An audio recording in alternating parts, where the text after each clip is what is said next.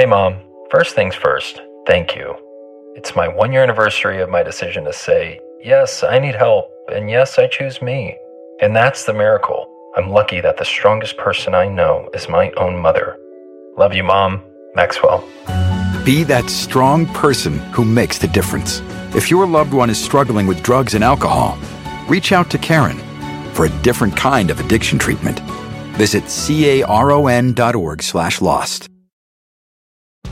Sports betting is sweeping across the country faster than the coronavirus, and Wagering Week is your antidote. I'm Tom Barton, and I'm a veteran sports analyst and respected sports handicapper who helped build ESPN's brand. I've been recognized and awarded by Pro Football Weekly and Gaming Today magazine as the honest handicapper. Let the other guys give you the same old boring sports talk with the same tired storylines. We'll give it to you straight here every Friday on Wagering Week. Don't gamble with other podcasts. Let Sports Garden Network's Wagering Week help your bottom line.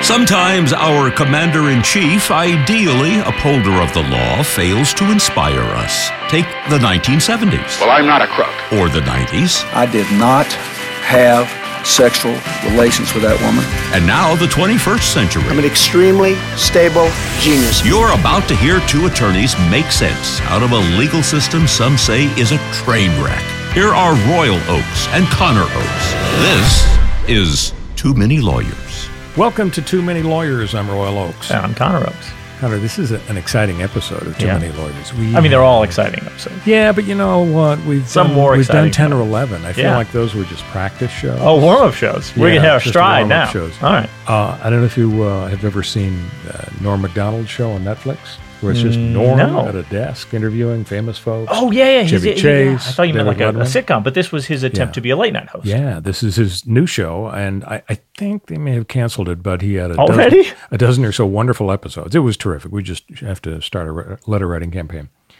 So the very first guest was his pal David Spade, the fabulous comedian, Mm-hmm. and you know it's not it wasn't a cheesy show, but but David liked to kind of make fun of the fact that it, it was sort of low budget, it was Right, didn't right, have a right. big band and so on. So at one point when things weren't going as well as David thought they should be going, David said to Norm Macdonald, "Is is this a practice show?" and so they have practice shows, I guess. Oh, it's a real Hollywood thing. Absolutely. Well, you know, every great show needs time to get its footing. You don't watch the pilot of any good show and think, "Oh man, they really crushed it." I mean, it's it's rare. It's very rare that the pilot is Probably. actually reflective of the quality. Usually, it takes a season to hit its stride. Yeah, that's true. But one of the ways we've hit our stride Mm-hmm. is that we do have a new introduction that you have already heard. Yeah. And it is by Melody Federer, who is a The fabulous music, yes. songwriter and singer. She works with Burt Bacharach has for years. And Thank she, you so much for letting us use this song. It's it's just amazing. We love it. It's it. called This Town. It's a new song by Melody Federer. We searched and searched and could not find something that was perfect. And we heard this and we thought, well, who cares how perfect it is? It's so good. We just have to use it anyway. So go to YouTube, go to YouTube and just search for this town or Melody Federer. You're going to find it there. So um, Bill Yeager, a ex- voiceover artist extraordinaire, did the voice uh, for the introduction. So here's my worry, uh, Connor. What if people like the introduction, Melody and Bill, better than they like the actual show? It doesn't matter. They'll keep coming back for this. It counts as a Could be. download, even if they only listen to the first 30 seconds and then click off. Who cares? Could be. So um, let's review the bidding in terms of what the show is all about. Um, we're kind of different. I mean, we're father and son, but I'm a baby boomer and you're a millennial. I'm a libertarian and you're a progressive. Mm-hmm. Yep. And we talk about things, and yet people don't, their heads don't explode. And the objective here, from my perspective anyway, is to work on solutions to legal issues, public policy issues, and talk with people who are not driven by hate or greed. I, you and I, I think, are driven by a sincere desire to do what's best for society, mm-hmm. which translates to what is best for individuals within society. The problem I have, and you see it every time you turn cable on, is there are a lot of people out there who hate. The kind of people who historically put up signs saying whites only for these bathrooms and drinking fountains, and the kind of people who put up signs saying eat the rich. The haters we don't really need. I think we should cull them from the conversational herd. Then there are the greedy people, the politicians who promise things, free things just to get elected, not because it's right, whether it's giveaway for corporate welfare or giveaways to slices of the public whose votes they want, free stuff. Uh, the people who run the corporations uh, yeah, don't who don't care about whether our climate is destroyed. They just want their profits. The people who want handouts simply because they like free stuff and they don't care who pays for it. Again, I think these are people who are greedy. And again, it doesn't help to have these folks involved.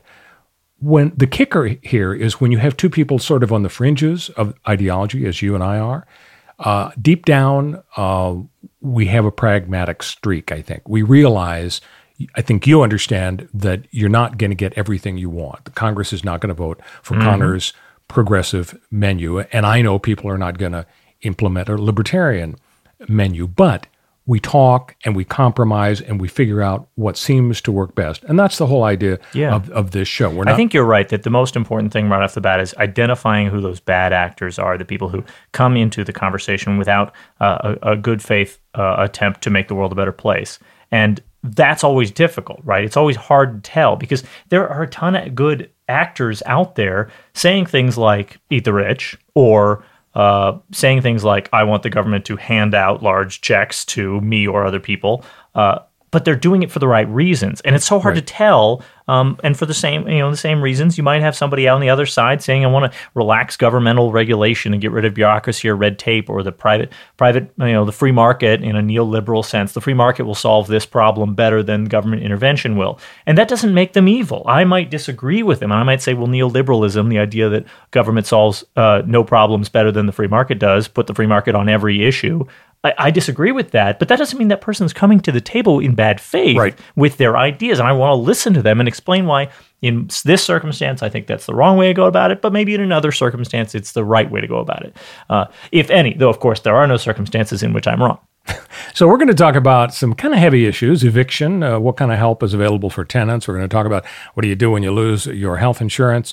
And unfortunately, there are a lot of COVIDiots out there, uh, a, a, great new term that somebody coined.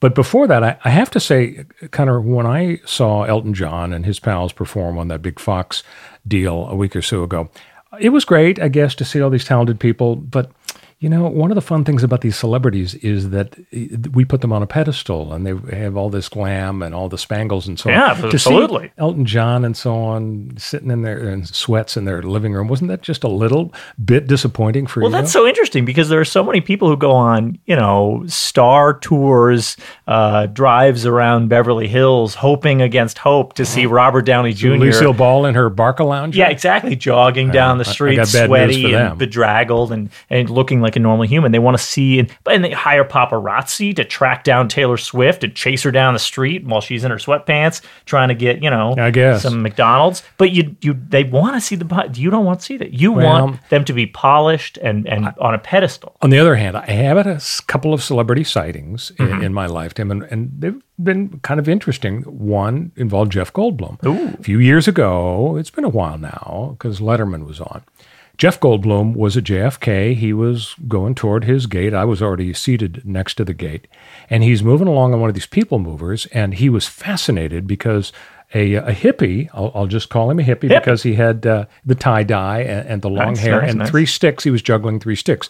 Have you seen the guys? Oh, yeah, they hold yeah. 2 mm-hmm. sticks and they juggle the third. It looks easy. I've tried I'm it. Sure I can't do it. Yeah. So I, I could never be a hippie. So anyway, Jeff is fascinated by watching this guy, and he's flipping the sticks, and all of a sudden he drops a stick. At that point, Jeff's bored, and so now he's looking straight ahead. At this point, he's he's just gliding along the people mover, just like in Mars Attacks. Mm.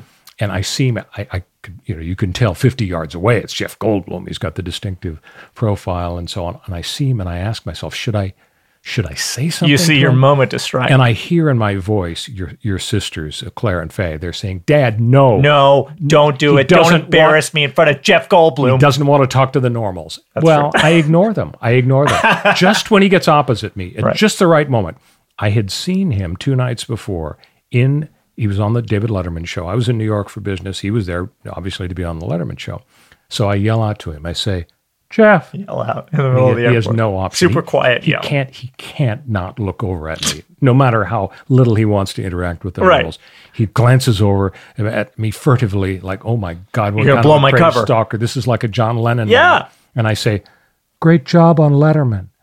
And he smiles Smile. and he say he doesn't really say thank you. He mouths the words thank you as And it only was the Jeff greatest Goldblum can. moment of your life. It Second, of was course, up there as in the top 15. The day that I was born, number one. Oh, you're in the top five. Jeff Goldblum, number two. But this was Claire and Faye being born, number three and four. anyway, it, it was pretty nice. It, I was seeing the I was seeing the celebrity in the natural habitat.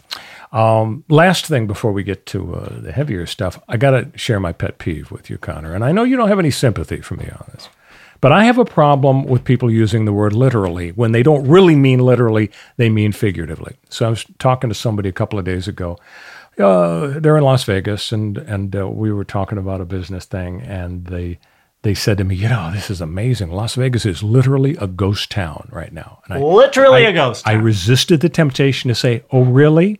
Is Casper playing craps in the Bellagio all alone? What do you mean it's literally, a ghost town? right. Don't you have a problem with that? No, I love it because it's it's a purposeful reuse of literally to mean not literally. It's it's it's intentional. They're doing it on purpose as an for exact exaggerative. Is it in the dictionary? effect. Is it in the dic- It is dictionary? now officially in the dictionary. It changed the last couple of years ago. There was a big uproar. A lot of people felt like you did that it shouldn't be. I think in what, the dictionary. I think the dictionary should have a little warning up front now. What it should say is warning, a bunch of the crap in this book is wrong, okay?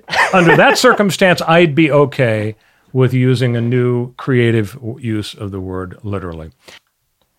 So Boris Johnson, uh, wonderful news. He's out of ICU, out of the hospital, and so on. And man, the polls show that people have rallied around him, kind of like he was Winston Churchill or something. Right. I mean, every every leader gets a bump in a crisis. Look at the astronomical bumps that people like George W. Bush got, and, and everybody when they see the, you know, you're in the midstream, you don't want to change horses. You want to get behind your horse and say, okay, we, we support you. We're with you. Fix it. kind of it work." where I was headed with this, Yeah. Connor. I, I just wanted to pose a kind of a hypothetical question. It's wonderful news that Boris Johnson's feeling better.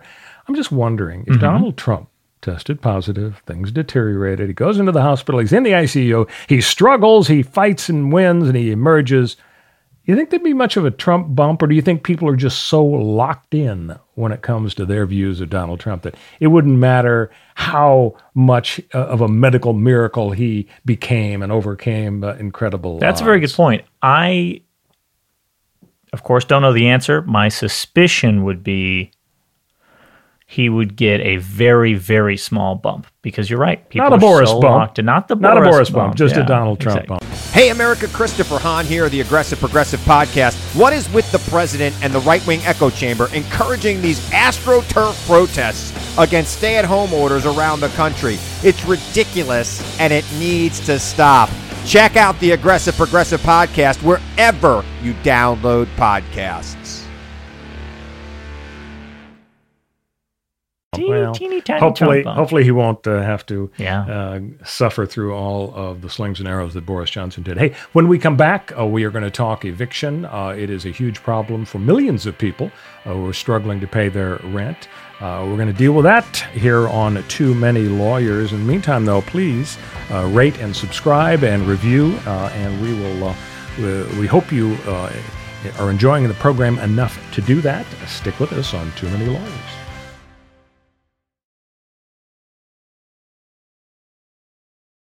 We're back. This is Too Many Lawyers. I'm Royal Oakes. And I'm Connor Oakes.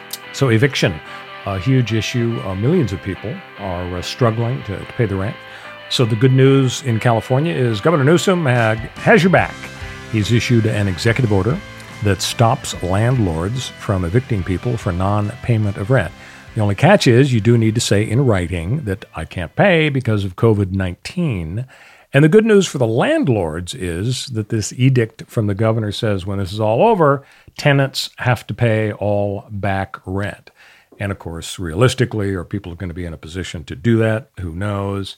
I guess from the landlord's standpoint, Con, um, could be bad news because I don't think there are a whole lot of measures to protect them. They still have to pay for the maintenance and they got the, the property taxes and the Right. homeowner's insurance Right. and the principal and interest on the mortgage. if you stop the evictions, uh, then you don't have a flood of housing hitting the market, dropping the pricing, uh, the prices of markets, which means that you can still sell your real estate. If you can't make payments, um, you can sell the real estate, sell your equity in, the, in whatever house or, or apartment building or whatever you have as a landlord take the cash from that and have another person who's buying it knowing that they're taking on the responsibilities that that landlordship comes with. We, we, we hold landlords to a very high standard and say they have to make make sure to maintain the property in a place where in a way that you can actually live in it it's habitable they call it legally and that you have you know the covenant of quiet enjoyment and every other requirement that landlords must meet. We we give them that uh, those responsibilities. That is we burden them with those responsibilities because landlords have the the capital. They can sell if they can't meet those obligations. Whereas tenants you know since it's their home they're generally under the gun and they um, you know have fewer responsibilities as a result. Still some, but fewer. So somebody coined the phrase "COVIDiot," and COVIDiot. really applies. Yep, Seems like every uh, every big phenomenon has its uh, folks who try to exploit it or just turn into total morons. Mm-hmm. Uh, if you feel like it's it's a struggle to get through this thing, you're handling the pandemic better than this Albuquerque idiot, Joe Macias, according to the uh, police. Uh, Joe was very bummed over about not qualifying for a stimulus check. So I guess he makes a decent He makes too much money. income. Oh, yeah, but he- bummer. But he, didn't get a stimulus check, so he goes home armed with a four pack of beer. That's didn't know- the worst thing I to be armed they with. came with four packs. That's a I good point. You know, six. But anyway, so he douses his disabled wife with gasoline. Wow, that yeah, re- that really went up a notch. That So really kicked that up a notch, didn't it? Then the moron tries Because we were li- we were at the level of uh, he's drinking beer, which Yes. is not that bad, and then we get to uh, assault and attempt to light somebody on fire. Correct. So he tries to light a cigarette after he's Oh! drenched his wife, but uh, you know he had drenched his lighter with gas, so it didn't work. Fortunately, I'm very wasn't glad that physics works out such that when you drench a lighter with gas, it won't light. That's just a happy. in this case, it worked out. That's so the guy is now in jail, charged with attempted murderer. And I just Yeah. hope, I know we're releasing some people because, And this you was know, sorry, go on. they could because of the pandemic. I hope they don't release him. Oh yeah, because he might get sick. Right? Yeah. Yeah. you don't want him to get sick or anybody to get mm-hmm. sick. No, I, I, I just, I just want to get back to the fact that this story is related to COVID because he was so bummed about not qualifying for a stimulus check. Does he think that Trump or or or Nancy Pelosi is listening? To him when he li- he lights somebody on fire, did he think that it was like burning My somebody in opinion effigy? is that Joe doesn't think a lot. Probably at not. all. Probably not. Speaking of letting people out, though, I just uh, saw in the paper today, and today is uh, Sunday, Easter Sunday. Um, Michael Avenatti has been sprung. He has been Hooray! released. He has been released from prison. That's good. Uh, the federal judge who in here in uh, Southern California is going to preside over his next trial. He's already been I've been missing convicted of. Michael Avenatti nonsense in the news, so this is good. This is going to get us more news that's less depressing. He's wearing a, a bracelet, uh, electronic monitoring device. Mm-hmm. He's hanging out with a, ho- a friend in uh, Venice Mm-hmm. at a home.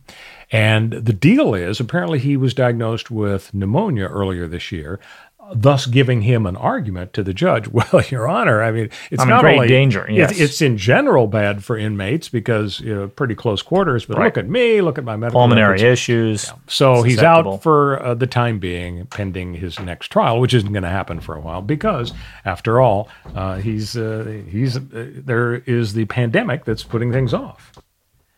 So Massachusetts also has some um, COVIDiots. Uh, there's a an idiot in a grocery store in Kingston, in Massachusetts. He intentionally started coughing and spitting on food, and I've I've read half a dozen stories about this. What in the world possesses people to think it's a clever idea in the presence of other human beings to intentionally cough and spit on food? Yeah, I mean, this, is just the misdemeanor version of suicide by cop. I don't know what the cry for attention is hoping to accomplish. Maybe there's some sort of conspiracy theorist that thinks this is all a hoax, or maybe they're just angry and lashing out. And their other alternative to this would be uh, hurting an animal or getting into a street fight or something like this. And this is just the best opportunity for them to manipulate the situation and get attention. I guess. don't know. Anyway, some uh, some uh, vigilantes decided to go medieval on this guy's hiney, and they knocked him to the ground. They held him in place until Well, you police got to do a citizen's arrest. And, and you'll never believe this, Connor, but they actually cap- captured this on a cell phone video. So Thank God viral. That 2020, there's always, well, at the last 10 years, there's always been somebody with a cell phone camera whenever anything fun happens, and we you- get to see it. You know, it's a bad day when you end up on YouTube. that video is going to end up in the Library of Congress. So the concerned citizens uh, earned praise, and the coffer is going to be charged with assault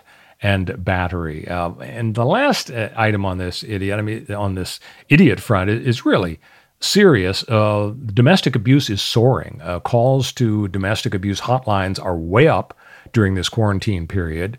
I'm thinking maybe we double the criminal penalties for the abusive partners when their victims are a captive I mean, audience. I, am not usually one for doubling, you know, punishments or thinking that the you know the, the carceral state is the solution to these problems. But we're kind of already there. You've got the the issue that these people are imprisoned Yep. with you, and we have false imprisonment. False imprisonment in the law is not just I put you in a prison and lock you up when you shouldn't don't deserve to be there. False imprisonment can be cornering somebody and saying don't leave. And if they're already stuck and you say to them, you know, don't leave because there's a uh, you're under quarantine, and then they're, they're made the victim of uh, domestic abuse. It might not be the domestic abuser's fault that they're quarantined, but they're taking advantage of that situation to terrorize. I think that sounds like it's something that you could escalate in the law. That's an interesting. Uh, uh, idea. I'm sure there are some analogous cases to where people are uh, detained or falsely imprisoned due to outside sources, and then somebody takes advantage of that to terrorize them. Right. Well, if you are a victim of this, uh, there is a national domestic violence hotline. The number is 800 799 7233. 800 799 7233. So I don't know if I'd call these folks idiots, but maybe they're not uh, real, uh, really critically thinking. It's the conspiracy theorists. And of all people, beloved entertainment icon Woody Harrelson has Oh, fallen, yes, beloved. fallen prey to this. Well, he was great in Cheers, and he's had some wonderful roles, uh, No Country for Old Men, uh, among many others. Sure. Wait, But- Woody Harrelson was in Zombieland. I liked him in Zombieland. I got I got to watch that one. oh yeah, number one, it and it's it's pandemic friendly or Oh, unfriendly, okay. but you know what I mean. So Woody and a bunch of other people think maybe 5G signals have hastened the spread of the virus. Now, I'm no scientist, Mm-hmm. Connor, but can do you tell me how it conceivably could be true that a 5G Okay, so here's the root of it. tower Here's could the root of it. spread it? There's nothing. They're crazy. It means nothing. It's meaningless. A 5G tower is just a tower that emits waves. Uh, it has nothing to do with viruses or, or anything else that would cause infectious disease. Uh, and it's just people saying, "Oh, there's there's there's lizard men running the government and uh, contrails in the sky. They're crop dusting us with mind control drugs. It's nonsense. There's nothing there. And yet they're setting fires in the UK Yeah. anyway. I don't know about America yet. They're destroying cell towers because people think that conspiracy theories a lot of people will tell you that conspiracy theories are uh, about rebelling against a sense of loss of control if you're facing a pandemic it's much better psychologically to come up with some reason why it's somebody's fault and it's, a problem that can be solved by pff, arson because i sure i love arson you love arson we all love arson it feels great set fire to something burns down you go damn i did that that's me i'm awesome but it, you can't solve all your problems with arson people Well, here's a problem. Woody Harrelson has informed his two million followers about the uh, 5G theory. He says, I haven't fully vetted it. Oh, but I, shocker. but I find it very interesting. Oh, yeah. My Sounds problem, Trump. Connor, is I don't know how Woody is in a position to vet the theory because I'm sure his state of the art lab is is shuttered for the time being. You know, he he just won't be able to do it now. Mm-hmm. Right. The I Woody could- lab. I could understand if Woody, the star of Toy Story, fell for this because, after all, he technically has no brain.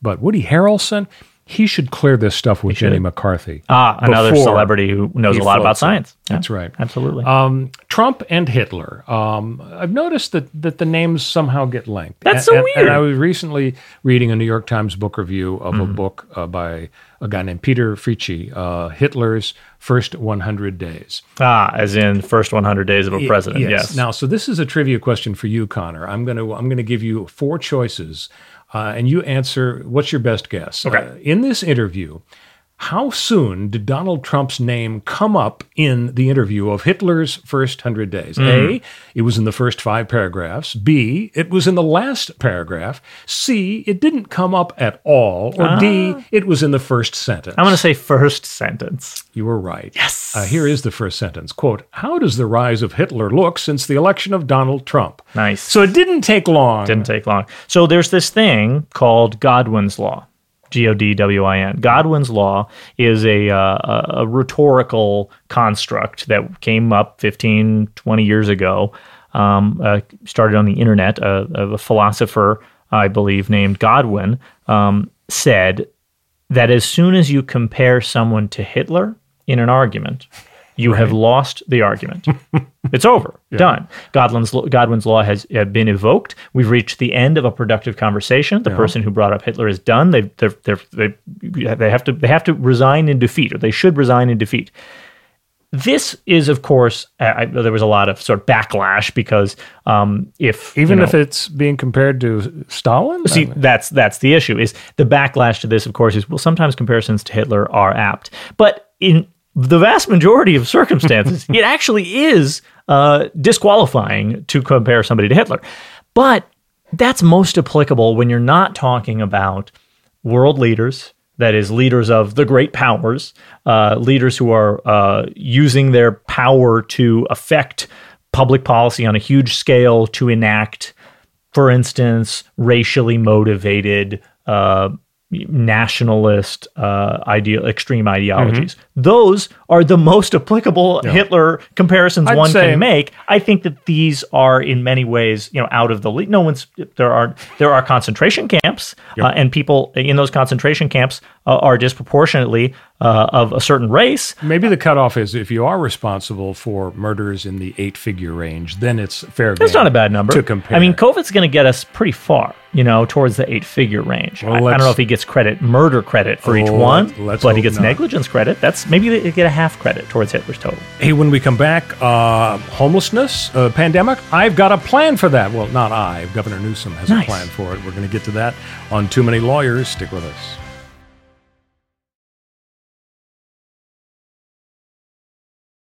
We're back with Too Many Lawyers. I'm Royal Oakes. And I'm Connor Rubs. So the homelessness problem has not gone away during the pandemic. Shocker. Uh, but check into the Hotel California. That's the solution from our governor in California, Newsom. He wants to put the homeless in hotel rooms and motel rooms. And in fact, FEMA at the federal level has located about 7,000 rooms owned by the California government.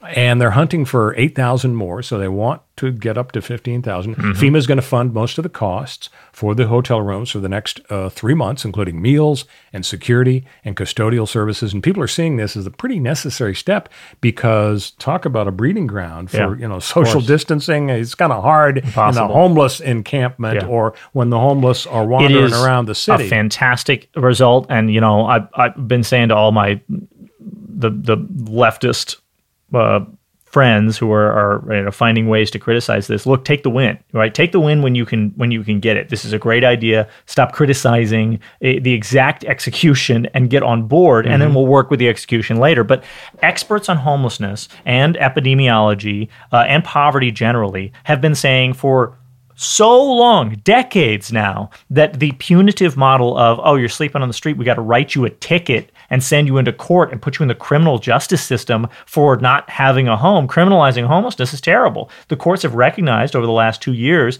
and specifically with some high profile decisions, that criminalizing homelessness is, is, is wrong and violates people's rights because you can't criminalize someone for existing and not having, basically, it's a debtor's prison.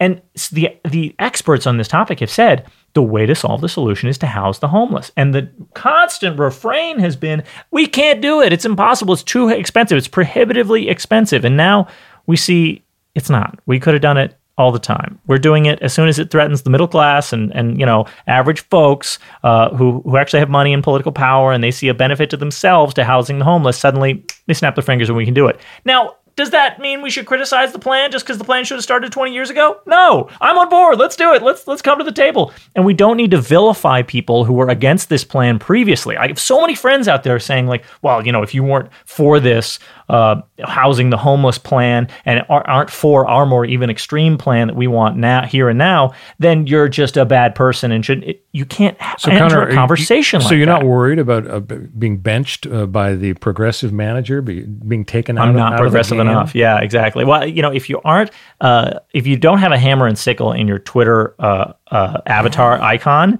you you don't get invited to the cool Marxist parties. You know, So what about quarantine? Uh, some people are actually starting to have a little bit of backlash. I think. I mean, Los Angeles is serious about shutting down non-essential businesses. Uh, the city Right. attorney has just charged a couple of smoke shops, a discount electronics store, a shoe store with staying open during the pandemic. They're looking at up to a year behind bars. And now we have Mayor Garcetti's uh, order just a couple of days ago. You got to wear a mask. You go outside. You, you got to wear a mask. You're going into a store. You have to wear it. The employees in the store have to wear it. Mm-hmm. I've seen video of uh, guys uh, throwing people off of buses because they Oh, weren't terrible wear- video. weren't wearing masks. Uh, so I guess the question is, uh, do you think that people are going to sense that the government has gone too far, or is it okay to have kind of a universal mask requirement? I, I think there are arguments about the efficacy of masks and whether, whether they're really useful or whether it's sort of security theater and making us all feel better. I don't think that really is relevant to this conversation. I think that what you, uh, the question you bring up of can the government do this? The answer is unequivocally they can. The government can do a lot of things. The government can take you and put you in the military and send you to Vietnam to fight the Viet Cong if it We wants. even did that between wars Yeah. because it was Richard Nixon during the Vietnam War that ended the draft. Yeah. You may remember when Elvis Presley uh, Mm-hmm. had his career interrupted in 1958 with a couple of years over in Germany. Yeah, I mean, you're right. Civil The liberties. government has massive powers in times of crisis and in times of war. And to sit around and say, "Well, you know, is this is this going too far?" We have to be well, like you, all infringements of constitutional rights are weighed against the benefit that you get from infringing that right On and the the, other hand- cost of and the, the alternatives uh, that you could put into place without sacrificing that same cost. So if you want to say I don't want to have to wear a mask in a store, ladies and gentlemen out there, okay, you've got to find a way to accomplish the same public health goal that we all agree is necessary, stopping the spread of COVID among people who have to do essential business out in the world. Uh, with a, a, a- less restrictive infringement on your rights. That burden is on you. On the other hand, what about the Fifth Circuit Court of Appeals Mm-hmm. that just a few days ago said, oh, Texas has passed a law restricting the availability of abortion because we got to limit it Oh, to yeah. essential medical stuff? And the Fifth Circuit said, yeah, that law is okay. It's probably headed up to the U.S. Supreme Court. And of course, needless to say, a lot of pro choice advocates are not happy with this. The very language in the Fifth Circuit's uh, decision was, you know, there can be reasonable restrictions on constitutional rights. Right. And we don't deny that Roe versus Wade is Exists, a yeah. constitutional right. So Yeah.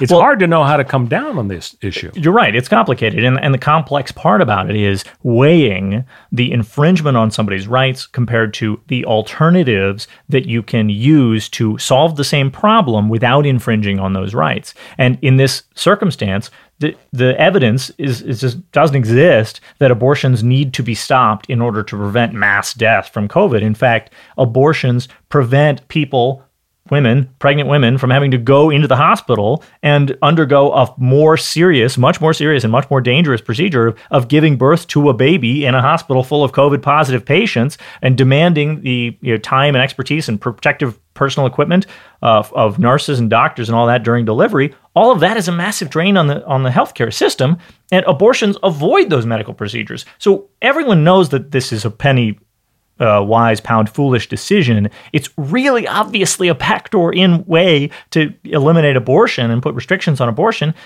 Abortion is uh, like the the most uh, like stereotypically time sensitive medical emergency crisis. You know, if you have some other surgery that needs to get done that could hurt you in the future, sort of in a nebulous way, that's one thing. Abortion is is related to pregnancy, which is a ticking clock. Like it's it's so stereotypically obviously a ticking clock where you have to get it done before that person needs other future more serious medical care. It just boggles my mind that people are sort of buying into this argument about well, it does at least mean that the nurse, uh, you know, who does who's in the room for the abortion uh, doesn't have to use up a mask. Like she's not going to have to be there when the baby's delivered in in 7 months. Come on. So finally, health insurance. You say you've lost your health insurance. Well, a bunch of options out there. First, Medicaid is an option if your income is uh, generally in the $25,000 range or less. There's a program called CHIP, Children's Health Insurance Program, that's available for kids even if you don't qualify for Medicaid. You can sign up for Obamacare. Uh, the COBRA law lets you keep your coverage for up to a year and a half after you leave your job. Cobra is not a cheap option, but it is an option to keep your uh, insurance after you leave a job, and that can be very valuable and sometimes worth it for people who have high, high, high healthcare costs. Right. And finally, a family member's coverage that maybe you weren't thinking about may be available to you if you've lost your job, lost your health insurance. I think one interesting question, Connor, is whether the Bernie Sanders argument will resonate. Namely, you know, without, without coming out and saying, oh, you know, never waste a, a good crisis, Bernie is saying, oh my gosh, folks, doesn't this convince everybody that there should be Medicare for all, that every single medical bill should be paid. Everybody's worried about uh, Mm-hmm, the pandemic and the medical bills.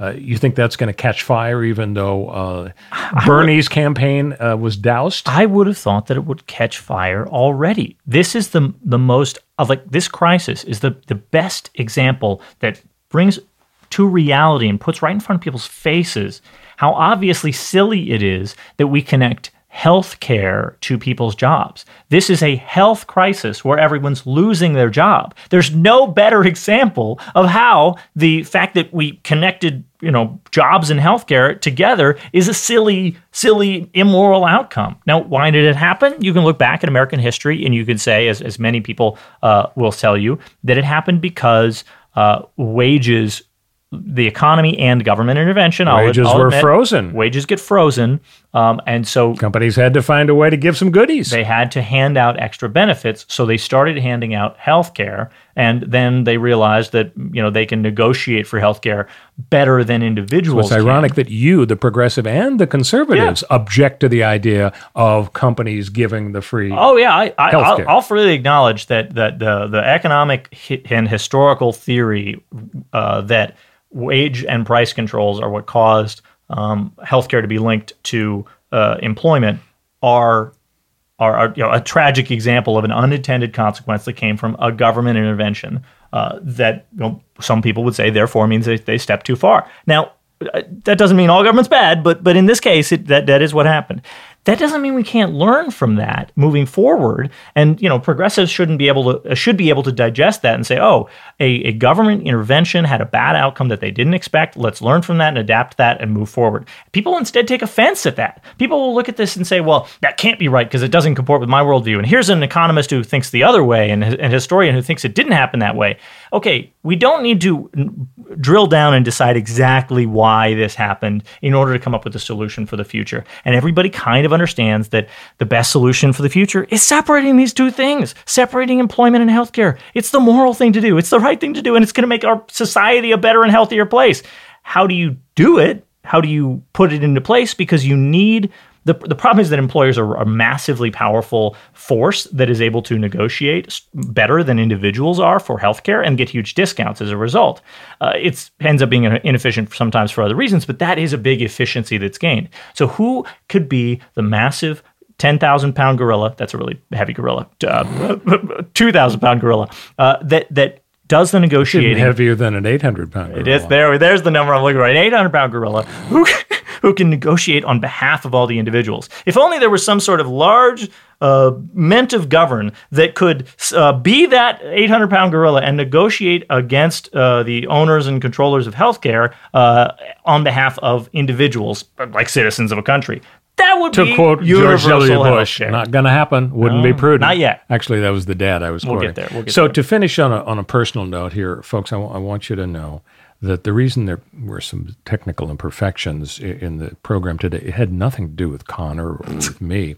It had to do with our beloved uh, cat Owen. so, so Connor and I and uh, and Lauren, my wife, who who doubles as Connor's mom, um, uh, are, are hunkered down here in Southern California, and uh, we're joined by our Great Dane dog and our little cat Owen.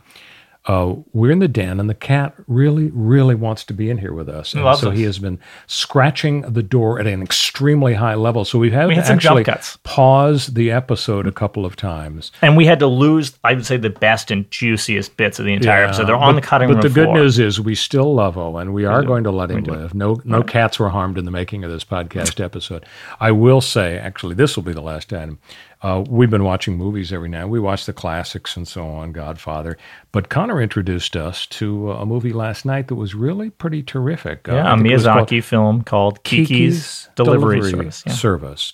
It had a black cat as one of It the did. stars in It's it, adorable. and I've never seen any movie like it. But it was it was really a terrific film. Yeah. Uh, so this has actually been an opportunity. We've forced you to watch movies from the 30s. In force, Like I enjoyed watching a lot Lost of these Horizon. classic well, movies. It's nice of you to say. Lost Horizon is so old that the original film was damaged, and uh, a large scenes uh, were stuck with uh, single production stills with the audio in the background because the actual video of the film of that scene uh, is lost to time. That's how old a movie we're talking. About. I here. gotta say though, Kiki's delivery um, Service. service is so good. It, it visually stunning. visually stunning, but also uh, it had some sort of traditional rom com type elements. But the, the start of the movie is really thought provoking because, and you know, a little spoiler alert, but I'll just tell you kind of the premise.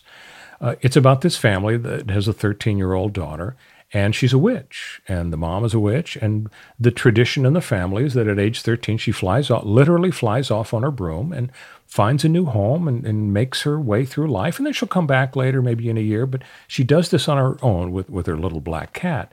And the idea of the family sort of lovingly and happily saying goodbye to the child uh, was really kind of stunning because that's not what we're used to. We are used to Helicopter parenting. and when it comes time at age 17 or 18, those of us who have taken kids to college know this is not a happy time. No. This is the time for open the floodgate of tears. Oh my goodness, uh, we're losing our child. And it was so amazing to see these parents just sort of happily wishing her well. And when she gets to a new city, the idea is that a, a young witch goes to a new city and is looking around to find out how she can fit in Gosh, this movie's good. and she's worried about the fact that people won't accept her and it's you're thinking well that's how some people who don't look like everybody else might feel if they're going to a new community Yeah. and it really had some thought-provoking elements to it I'd So- say that my my best silver lining of the of the uh, uh, of COVID so far is how much, especially intergenerationally, but also just between friends and everyone else,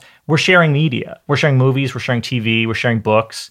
Uh, because you got to find something to do. And we're all trapped inside and discussing it and talking about it in a really sort of deep and, and meaningful way, and like how, why it matters to us and feels good to watch it or didn't like it or whatever else. That process of discussing media and digesting it feels like we're all stuck in an English class, but one we're engaged in and participating in and loving the media that we're instead of it being Moby Dick or whatever. And that's that's been the best silver lining of the whole thing. well i agree uh, i will say though that as soon as we conclude this podcast uh, i will explain to you why your theory about socialized medicine is full, of crap Full of crap. Oh yeah, off the air. Off the air. we'll see you next time folks on uh, too many lawyers have a safe week Hi, Max. I wanted to share something with you. I wanted to tell you how grateful I am and how you've embraced your sobriety since day one. I'm grateful for how you changed your life. I'm grateful for the love you have for me. I'm grateful for you. Love, Mom. If your loved one is still struggling with addiction, you might not feel like you'll ever get to grateful, but we can show you how. At Caron, we've helped families overcome addiction for 70 years. So if your loved one is ready for something different, visit caron.org slash lost.